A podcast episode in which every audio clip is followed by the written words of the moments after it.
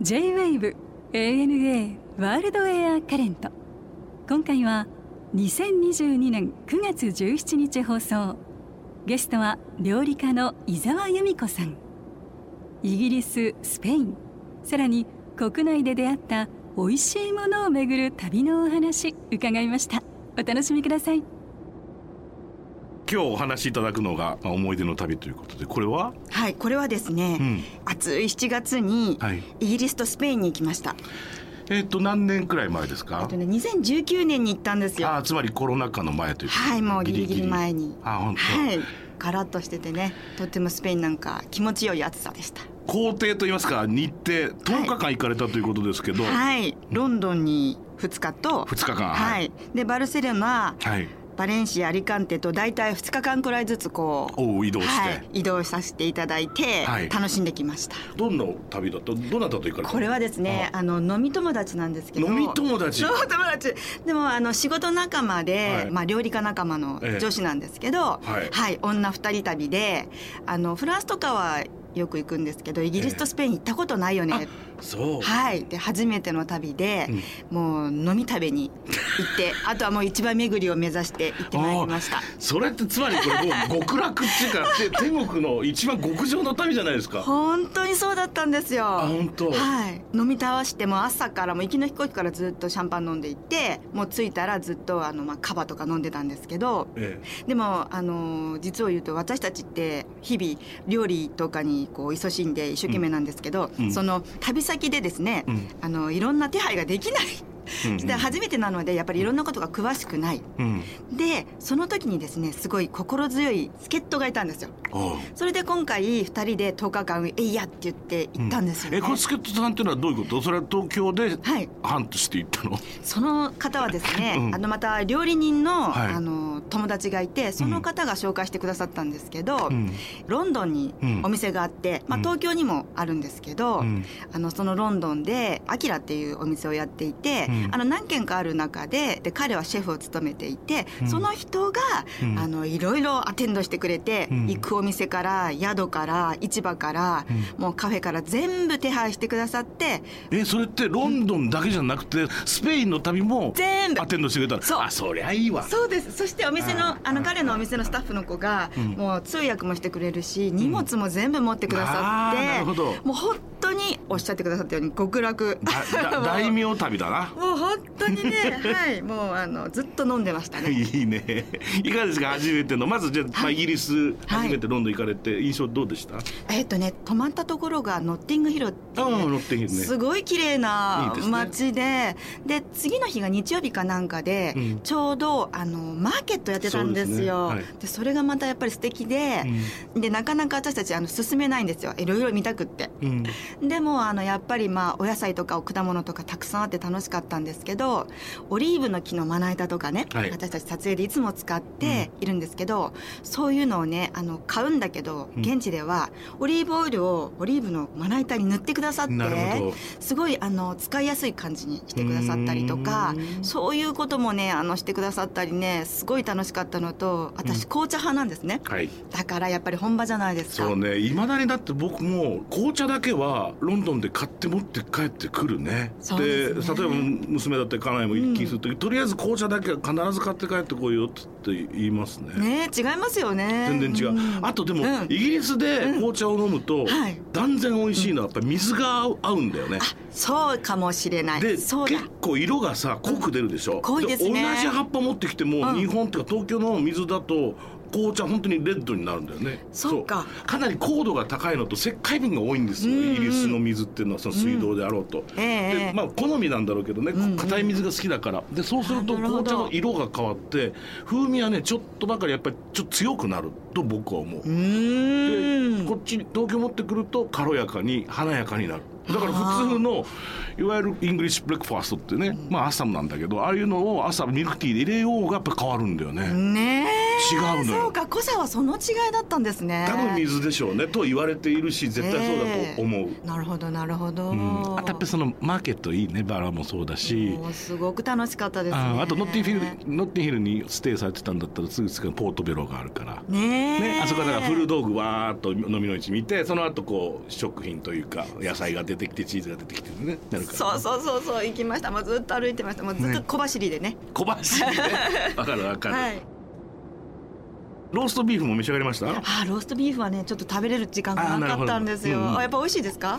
いやー、まあそれぞれのお家のやつが一番うまいと思うけどでも何軒かやっぱりうまいレストランはありますね、ローストビーフに限ってはね。あれは文化だよね。うんうんうんうん、うん、え、ローストビーフを博士さんは焼かれるんですか？うちは家内がやりますから。えー、上手ですよ。世界一美味しいですね。わっ、かっこいい。世界一うまいと思う。あれはね、えー、なかなかで割とあのほらオーブン料理って結局温度管理だから、うん、割とこうサイエンスに近くなるでしょ。まあそうですよね。何度で肉のタンパク質が固まってオイルが、うんうん、ね、ファットがこう融解していくかっていうことで、彼女がやってるのはねごじゅう何度かをろくどだっけな、それをそれをね行ったり来たりさせるんだって。うーん、休ませて。そうそうそう、火は入ってるんだけどものすごくジューシーで柔らかい。いやー、そうでしょうね。素晴らしいですね。研究家なんでうちの人はあの割とその肌としてだ頭で考えてやる人だから感覚的にガンガンとはできないんだよね。逆に言うとチャーハンは僕の方が上手なんですあ、スペイン、スペインの味はスペイン。あ、そうそうそう、はい、そうで、それでロンドンでふつかかんいた後にスペイン行かれた、はいはいはい、そうなんですよ。一発目はバーセロナ。いいね、はい、バーセロナだよね、やっぱね。バーセロナやっぱり大好き。本当ですか？はいはい、まあ、で、まあ、芸術作品を、うん、まあ、堪能させていただいて、うん、いろいろ感動してたんですけど、やっぱり食べ物が私たちは、うん、で本当にね、あのスペインってバカにしてたわけじゃなくて、うん、魚の火入れって、うん、日本人が一番と思ってたじゃないですか、うんうん、だけど、うん、スペインってすっごい絶妙な火入れをしてくるんですよね、はいはいはい、もう特にバルセロナはねびっくりしちゃって、うん、バルセロナは本当にシーフードがうまいねえ本当に本当に、うん、でなんかちょっとしたカフェでも、うん、お父さんがうんって言いながら出してくださるシーフードがね、うん、まあ、シンプルなんだよね。まずクッキングの方法がね、そうシンプルだからこそでもその火入れとか扱いが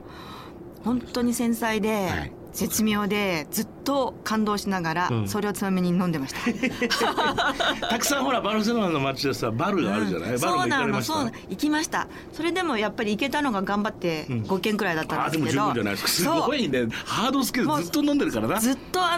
のリサーチしてくださったところ淡々とこう駆け足で回らせていただいて、うん、すごい楽しかったんですけど、はい、もうそう生ハムもね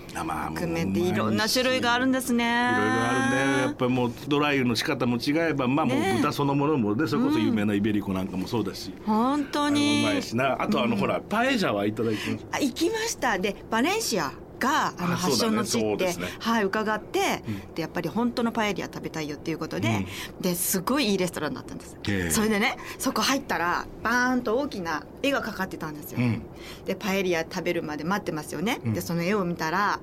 農家さんが米どころなんですよね、うん、パエリアね。で農作業してる風景だったんですけど、うん、本物のパエリアってウサギとかエスカルゴとか豆が入ってる、はい、でも農作業をしてるところにそれあるよねと思って、うん、でパエリアってバレンシア語でフライパンっていう意味なんですって、うん、でその絵の中にはこう農作業をしながらフライパンでパエリアを炊いてる絵があって、はい、それを見たらあウサギも入れるよね、そうかエスカルゴか、うん、あインゲン豆かってなんか全てがパンといっかいで分かって、うん、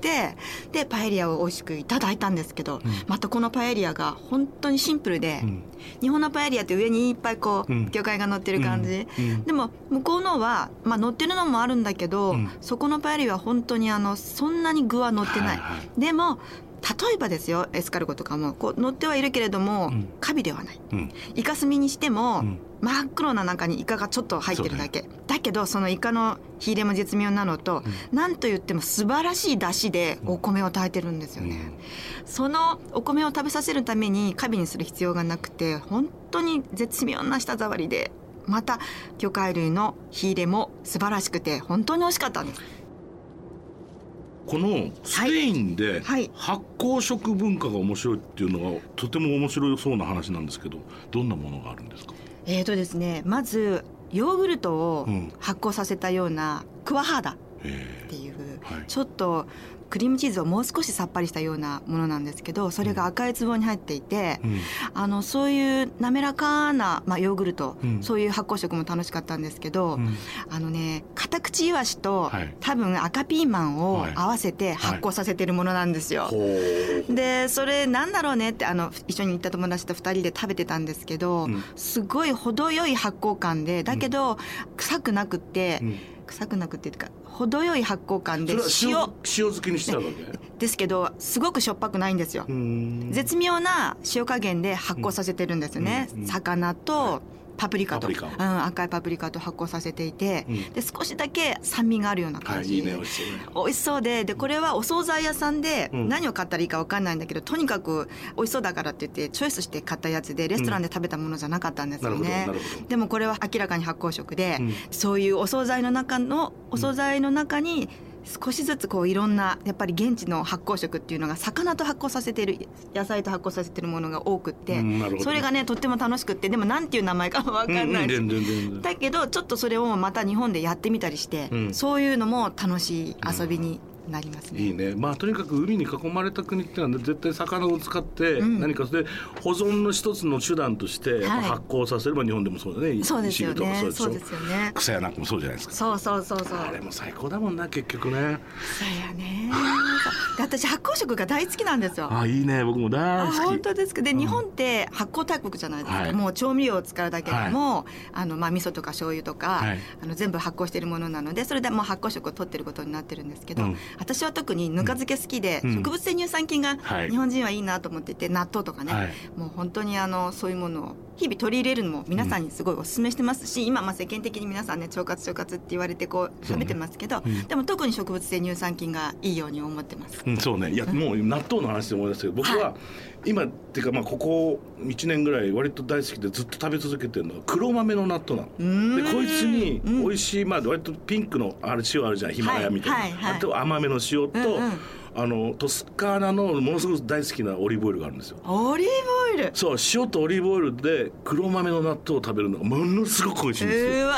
ー、でしかもそれ美味しそうだし、うん、さらに腸活にいい食べ方です。あ、本当？発酵食にオイルを足すってすごいいいことなんですよ。ほらほらほら、納豆は発酵食プラスもう食物繊維ですよね、うん、そうだね、それプラスオイルってすごい、あとお塩もすごいですよね、お塩もいいよね、あ、美味しそう。私私はオリーブオイルじゃなくお酢にしてるんです、うん、お酢お酢とお塩と納豆にします。納豆ってのは普通の大豆納豆で、はい、普通の納豆で、うん、そこにお酢と塩を入れるとものすごい白い泡が、そうだね、パーパーと立つんですよ、うん、もうあのすっきりした白い泡が立つんです、うんうん、でそれをね朝食べるのが大好き、うん、あ、でもオリーブオイルもやってみます。オリーブオイル美味しそう、ものすごくいいですよ。僕好きなのラウメディオってトスカーナのやつなんだけど、うんうんうん、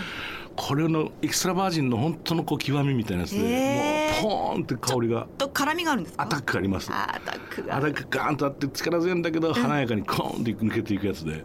これが好きで、えー、もう僕は旅が多いもんですから、それでだから、でもやっぱりこのご時世でやっぱりルームサービスってことも多いわけだから、サラダとかもうドレッシング持ってきてもらわないでレモンだけもらって、で好きなオリーブオイルをいつも僕は持ち歩いてるんですよ。うわー、すごい旅先でずっと素晴らしいですね。お塩と胡椒とオリーブオイルは好きなものがあるんで、それをずっと持ち歩いてるわけで、それをかければ大体のものはうまく食えるんだよね。あー、でもなんか嬉しいなんか高橋さん聞いてください。私はその現地でお塩とオリーブオイルは買うことにしてるんですよ。だけどわさびだけ持ってくんです。おー、え、それ何？おろし器と、うん、あ、わさびのさみおろしと、はい、えっと、生のわさびをキッチンペーパーに巻いてジップロックに入れて、うん、保冷剤入れて、それをいつも持って歩くんです、うん、わさびの根って持つもんね、あれね、持ちます、結構ね。そう、うん、そうすると例えばちょっとした魚介を買った時も、うん、はいはい、塩とオリーブオイルで食べたいんだけど、うん、分かる分かる、ちょっと抗菌作用もあるし、はい、旅先にはなんかね、はい、わさびちょっといいんです。あ、いいね、それはいいアイデアだねそうでもスペインはスペインでうまいのいっぱいあるもんな。そうですね、うん、あと何これパン屋ってのはどうなったのこれ。これはですね、あの、うん、まあ大きな工場があったんですよ。バルセロナかな。大きな工場があって、でそしてこんなところはそんな大したものはないだろうみたいにこうふらふらと歩いていたら、うん、ちっちゃいパン屋さんがあったんですよね、うん、でもそこちょっと通りすがれなかったんですよ。もうでもうお腹もいっぱいだし行くとこいっぱいあるのにちょっと泊まってくださいって言って、はい、パン屋さんに入れてもらって、うん、だからなんてことない素朴なパンなんだけど、うん、本当にあの挟むものとか決められるんだけど美味しかったんですよ、うん、だからもうこういう感覚ってね、うん、世界中その美味しいお店の空気感って同じだなと、ね、はいもうつくづく思ったところだったんですよね、うん、とにかくガイドブックももちろん大切だし食べログみたいなものも見ていいと思うんだけど、うんうん、やっぱり結局相性じゃないですか。そうですよね。で、ね、それこそなんか美味しい店をなんかこう嗅ぎ分ける嗅覚みたいなのを育てていった方がいいよね。本当そうですよね、うん、でもその勘って食いしん坊にはありますよね、うん、ある。で食べログとかを見るコツは、うん、とにかくもうああいうコメントは、はい、あと点数とか無視、うんうん、度外視して、うんうん、とにかく写真で料理をよくつぶさに見て、で自分が好きそうなものかで店の雰囲気とか写真は嘘つかないじゃない。そうですある程度。そうですよね。それでおここは使えるなってのは自分で大体分かってくるよな。そうあとお品書きもね、うん、写ってたら見るとすごいよく分かりますね。そうそうそうそうメニューのねそうそうそれによってね書き方とかね。そうそうそうそうそうだからそれで大体のことは分かるじゃない。であの色んな人が書いた第三者のコメントとかは逆に言うと、うんうん、いらない情報になっていくから、そうね、あ、あまりあまり当てにならないですよね。当てにならないと思った方がいいかもしれない。ねー。もちろん海外もたくさん行かれてると思うんですが、はい、日本国内の旅の思い出をちょっと伺いたいんですけど、もうどこがいい？どこがいいんですかね。でもね、本当私もあの塩とか醤油とか味噌とか砂糖とかを求めていろいろ行くんですよね、うん、で出張で国内やっぱり行くと、うん、そのそこから自分で毛を生やして、えっと、そこから一人でちょっと旅をしていろんなとこ醸造とか行ったりするんですけど、うん、ちょっとすごく面白かったところは、うん、うんとまあえこれは奄美大島からまた行った島なんですよね。奄美大島からまだまた行った島で、ま、船で行った。そしたらその島はですね売店もちっちゃい売店でいっこしかない、はいはい、で皆さんに連絡する場所なんですよ、はい、この町長さんみたいな方が皆さんに今日はなんとかっていうところでちっちゃい売店がいっこだけなのと、はい、あと自動販売機もいっこしかない、うん、でそんなところなんだけどイノシシがすごい美味しかったんですよ。でこんなところでと思ったらね、うん、森があるんですよ。で森の中で、まあ、どんぐりとか美味しいものを食べたら、うん、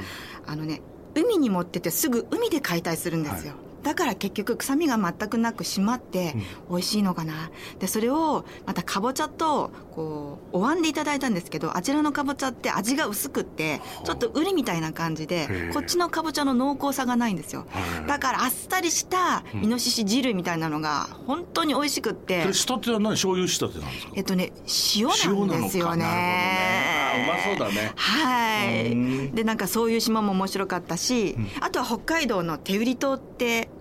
あるんですけど、はい、あのこれもまた甘エビの有名なところからまた船に乗っていくんですけどね、うん、ラピュタみたいなとこなんですよ。ウニがすごい美味しいとこです。で漁師さんの宿に泊まって散々ウニを食べるんですけど着いたらまず自転車に乗れとで島を一周してこいって言われるんですよ、はいまあ、お腹を空かしてこいっていうのもあるんですけどその島がすぐにこう霧に包まれたりとか、うん、バーッと晴れたりとか、うん、で緑がいっぱい で,、うん、で鳥がいっぱいいる島なんですね、うん、天然記念物のね、うん、でそういうのが飛んでたりしてアニメで見るラピュタみたいなこう感覚 で, で自転車だからパーッと降りていくといきなり霧がパーッと晴れると空と海がつながってすごいブルーで綺麗っていう感じでこういう風をこう感じながら、うん、あ疲れたとか言いながら宿に着いて、うん、もうウニをねバーンとこう食べてで粒貝かなに熱燗入れて、はい、えっとちょっと炭で炙りながら飲むみたいなの最高ですよ取れたてだし最高ですね。ううウニってでもウニって僕も好きだけどそんなたくさん食べられないでしょ。そうなんです。でもねそこのウニは真っ赤でコクがあって、うん、本当に美味しくてでかいやつ ね,、はい、ねウニはほら北の北海道行くとでオレンジででかくなるじゃん。そうなんですよ。で瀬戸内のやつはもっとねちょっとねそうなんですよね、うんうん、でその手売り島のウニはねでもお父さんがこうすぐこうやってきてパカンと割ってくれてそのまま食べるのと、はい、えっとちゃんちゃんとほぐしてあってウニ丼みたいになってるやつと焼いてくれたりとか、はいうん、もういろんな食べ方で散々食べてきたんですけどねすごいねいいね、はい、いいね。あと隣の島からサフォークが取れるのでラムもちょっとあったりして、うんうん、あなるほどなるほど、うん、なんか隣の島のラムが来たりとかして、うん、もう本当に手売り島はね良、うん、かったですね。本当いやチェックしておこう手売り島手売り島。さて国際中医薬膳師としても活躍されている由美子さんですがこれ来月からスタートする教室ってどんなものなんですか？あ、そうなんですね、えっと、来月からさんこくらい、うん、あのまあ、半年ずつくらいですね、うん、あのまあ国際中医師国際中医薬膳師なんですけど、私はまあ料理家でもあり調理師でもあり、うん、まあ、食関係の仕事をいろいろさせていただいているんですけど、このあのちょっと難しい言葉であんまり言いたくなくって、うん、薬膳とか漢方とかももちろんあのお伝えするんですけど、食用助、うん、もう発酵食とか、はい、あまあ、体にいいものを食べましょうっていうのは全部食用助の中の一つで、ね、これをあの軽くというか、もうちょっと皆さんにこう、うん、日常に取り入れて、うん、健やかな未来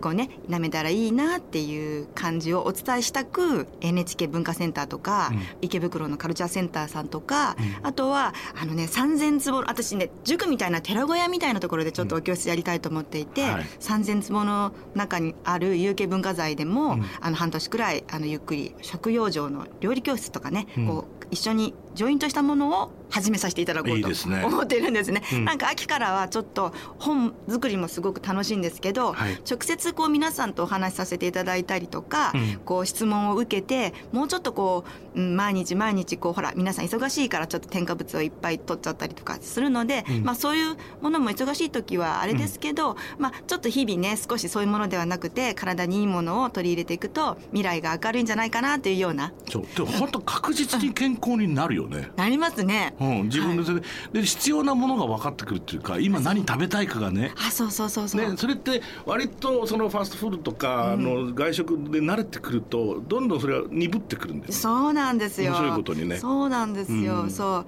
だから今博士さんがおっしゃったように、えっと、自分がでも食べたいものって自分の体が必要なものなんです、うん、はいはい、でも鈍っちゃうとそれが分かんなくなっちゃうから、うん、そこを少しリセットしようよっていうことです ね, そ, うだね、うん、それはとてもいいことですね。薬食同源と歌ってらっしゃいますけど、あ、そうです、まさ、まさしくね、はい、本当にそうですね、うん、本当だよね、うん、詳しいことはぜひ伊沢由美子さんのホームページをご覧になっていただけると大変いろいろなこと書いてあると思いますので、ぜひよろしくお願いします。よろしくお願いします。さて、この本は毎日食薬養生帳と見させていただきましたけど、はい、いいねありがとうございます。全部がほらいちページずつなのね。そうなんですよ。これはですね、えっと、私ななねんまえにホームページを作って、うん、でさんびゃくろくじゅうごにち毎日毎日一つの食材をあげて、うん、その食材の効能とか、うん、まあ、効果効能とレシピを簡単に書いて紹介してたんですよね、うん、でそれをですね、ほらたまには自分でしば調べきれなくて嘘とかついてる時はちょっと誤情報とかもあったりして、でもそういうのを全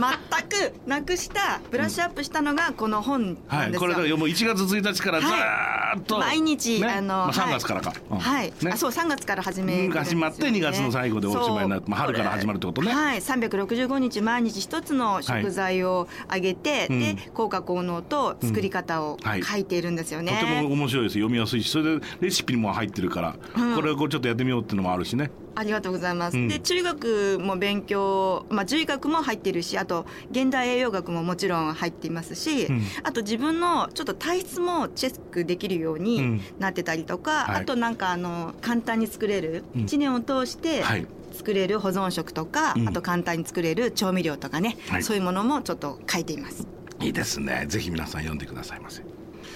まあ、そろそろちょっとみんな外に出られるような雰囲気になってきたと思うんですけれど、はいはい、この先旅に出るとしたらまずどこ行きたいですか？えー、私ねあの毎年じゅういちがつに台湾に行ってるんです、うん、でもちょっと行かれなかったので、うん、今度はもう台湾の茶畑に行こうっていうところで、うん、ほういいねはい、台湾でもやっぱ地方が好きなので、うん、台湾の畑の農家さんのところに行けるんだったらいっかげつくらいステイしたい、うん、わあれってさこうこう標高高いが高いほどそうそうすっごいうまいの取れるんだよね。そうなんですよ。それも高いんだよねあれな。そうなんですよでもね本当よくご存知ですね。いやいやもう食べることしか考えてないからほとんどえー、もうちょっと僭越ながら私もそうなんですけど、うん、でもあの、はい、あのやっぱり農家さんとか好きなので、うんはい、台湾では畑に行きつつも郷土料理もね、うん、食べたいし農家さんが食べたり作ってる人もものも見て食べたいって思います ね,、うんうん、ね台湾はまあ食に関してはアベレージが高いからねあそこはね。本当楽しい。本当台湾の市場も楽しくてねすごいよな。夜市ねすごいよね本当楽し い, しい、ね、さて最後にこれはあのゲストの方に必ず伺ってるんですが由美子さんにとっての旅って一体何ですか？えっとね、うん、